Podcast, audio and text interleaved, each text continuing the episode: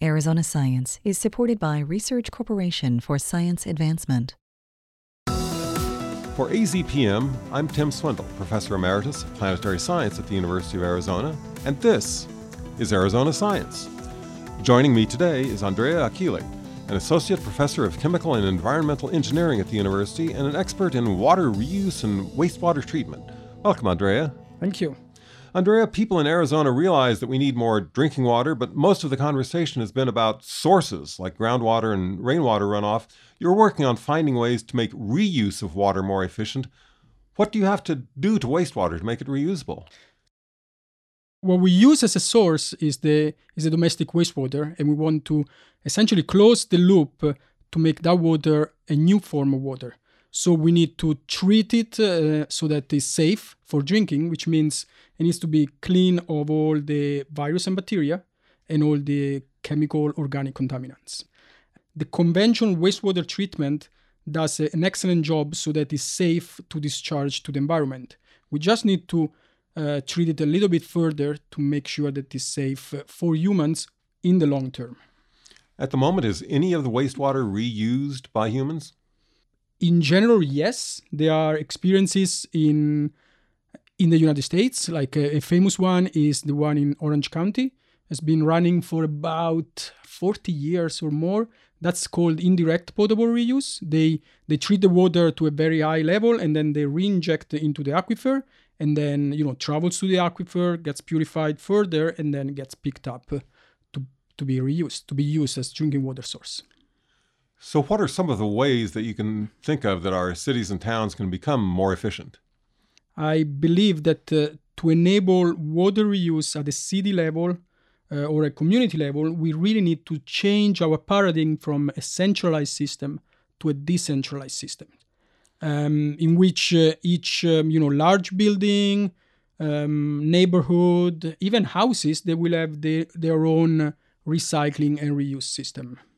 Why would that be more efficient? Because turns out that moving water back and forth is very expensive, and uh, that's intersect very well with the the old infrastructure that we have, uh, the population growth. If we want to densify the um, you know the, the, cities, we will need larger infrastructure. Instead, we can make them uh, we can make the reuse of the water on site.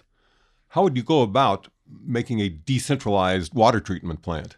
Right. That's the that's the main research question, and I think uh, uh, it's gonna take decades to fully solve this uh, this challenge. And um, you know, it took uh, took a lot of a lot of time for, for example, to get uh, very efficient dishwashers or washing machines. That's what two examples that I like to give. Like we we we press a button and uh, you know the washing does their job we need to have that level of automation for our water system of the future. Right now, we have like operators on staff in these big centralized systems. Uh, we need to move to a decentralized autonomous systems. So research on sensors, automation, machine learning, data science, artificial intelligence, and precise separations. There are some places that do recycle water, like the space station right. or the some of the Antarctic facilities. Are there mm-hmm. lessons to be learned from that, or do we need to start over? No, there are definitely lessons to be learned from that. There are there are great examples of uh, what we can do. So we can recycle of the water.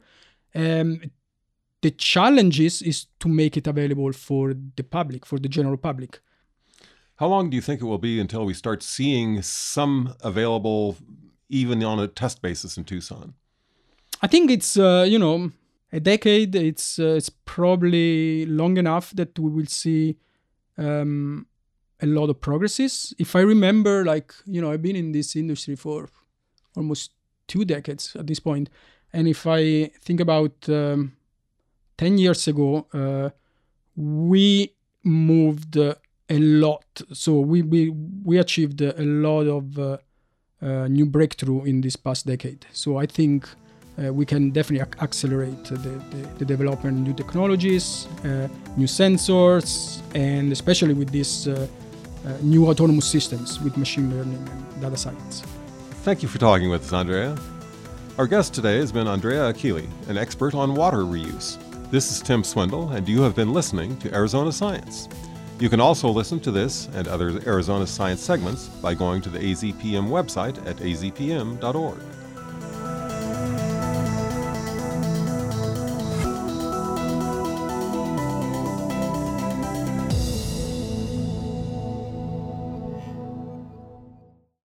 Thank you to Research Corporation for Science Advancement for their support of Arizona Science.